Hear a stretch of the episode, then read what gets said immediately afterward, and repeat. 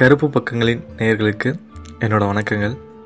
வார வாரம் வேறு வேறு வகையான சிறுகதை தான் நம்ம பார்த்துட்ருக்கோம் இன்றைக்கும் அப்படியான ஒரு சிறுகதை தான் நம்ம பார்க்க போகிறோம் எழுத்தாளர் குமார் எழுதின ஜன்னல் அப்படின்ற ஒரு சிறுகதை தான் இன்றைக்கி உங்களுக்கானது. வாங்க கதைக்குள்ளே போகலாம் எழுத்தாளர்னா மதிப்பும் மரியாதையும் அதிகமாக இருக்கும்னு நிறையா பேர் நினச்சிட்டு இருக்காங்க. ஏன் நானே சில சமயம் அப்படி தான் நினச்சிக்குவேன். ஆனால் ஒரு புது ஊருக்கு போனோன்னே அங்கே அமைதியாக ஒரு வீடு கிடைக்க எவ்வளோ கஷ்டப்பட வேண்டியதாக இருக்குது நான் ஒரு எழுத்தாளன்னு சொல்லியும் நான் இதுக்காக தான் வந்திருக்கேன்னு சொல்லியும் எனக்கு வீடே கிடைக்கல. அப்படி ஒன்றும் நான் தப்பான கரியத்துக்கு வரல. அந்த ஊரை பற்றி எழுதி தான் வந்திருக்கு கடைசியாக தெரிஞ்சவருக்கு தெரிஞ்சவருக்கு தெரிஞ்சவர் சொன்னார்னு ஒரு வீடு கிடச்சிச்சு. அங்கே போனால் அங்கே ஒரு புது கதை. சார் இந்த வீடு உங்களுக்கு இல்லாமல் இல்லை. இருந்தாலும் எல்லாரும் என்ன பேசிக்கிறாங்கன்னு நான் சொல்லிடணும். அப்புறம் நாளைக்கு நீங்கள் இதை என்கிட்ட சொல்லிடக்கூடாதுல்ல? அது ஒன்றும் இல்லை சார். என் தம்பிக்கும் எனக்கு ஆகாது. அவன் ஒரு நாள் என்கிட்ட நிறையா பணம் கேட்டான் கடனா. நான் இல்லைன்னு சொல்லிட்டேன். அதுலேருந்து இந்த வீட்டை பற்றி நிறையா கட்டுக்கதை ஒத்து விட்டுட்டான். அப்படி தான் பாருங்கள் என் பையன் இப்போ வெளிநாட்டில் இருக்கான். அவனை வச்சு ஒரு கதை.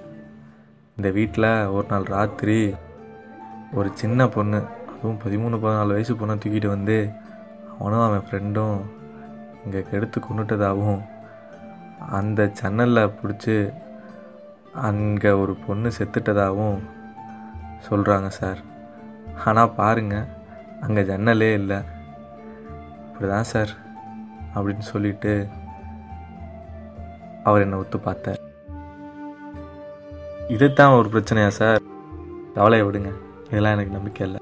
அப்படின்னு அட்வான்ஸ் அவர் கையில் வச்சு திணிச்சிட்டு வாடகை பற்றி கவலை இல்லை சார் நாங்கள் எவ்வளோ நாள் இருக்க போகிறோம் எனக்கு தெரியல.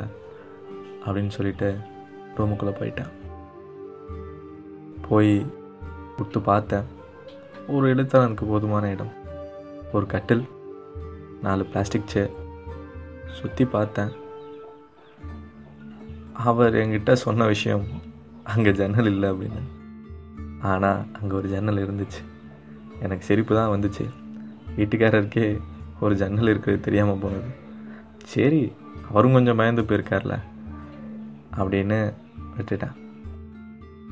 வழக்கம் போல் எல்லாத்தையும் ஒதுங்க வச்சுட்டு என்னோட எழுதுகிற பேடையும் பேனாயும் எடுத்து மேஜை மேலே வச்சுட்டு ஏதாவது சாப்பிட்லாம் அப்படின்னு வச்சு கொஞ்சம் கேன் ஃப்ளெக்ஸும் பாலும் கலந்து வச்சுட்டு யோசிக்கிற உட்காந்தேன் நல்ல காற்று ஜன்னல்ல இருந்து சில்லுன்னு அப்புறம் கொஞ்சம் கொஞ்சமாக சாரல் அடிக்க ஆரம்பிச்சிச்சு.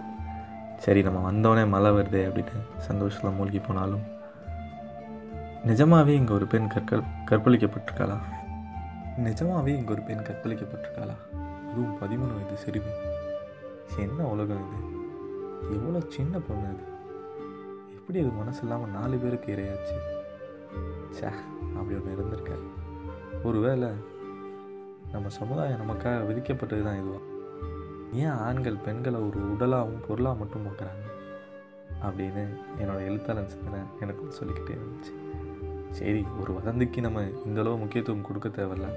அப்படி ஒரு சம்பவம் நடந்திருந்தா கண்டிப்பாக எனக்கு அது முழு விவரத்தோட தெரியப்பட்டிருக்கும். அப்படி இல்லை அப்படின்றது தானே உண்மை.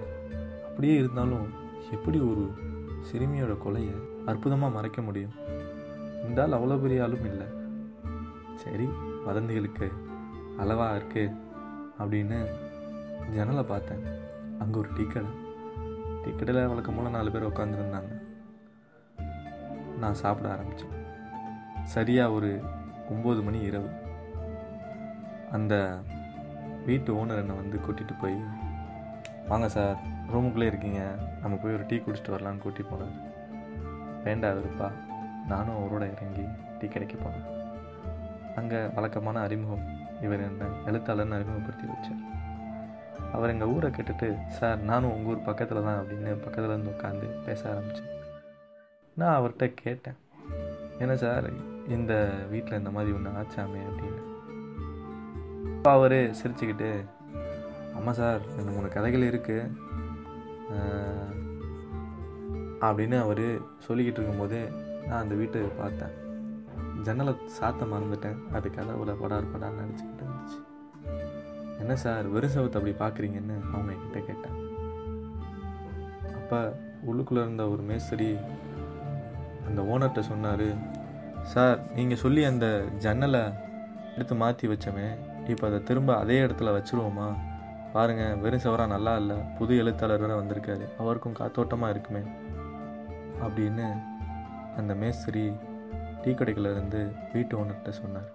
ஆனால் எனக்கு அந்த ஜன்னல் அடிக்கிற சத்தமும் அந்த ஜன்னலும் நல்லாவே தெரிஞ்சிச்சு. இப்போ எது வதந்தி எது உண்மை?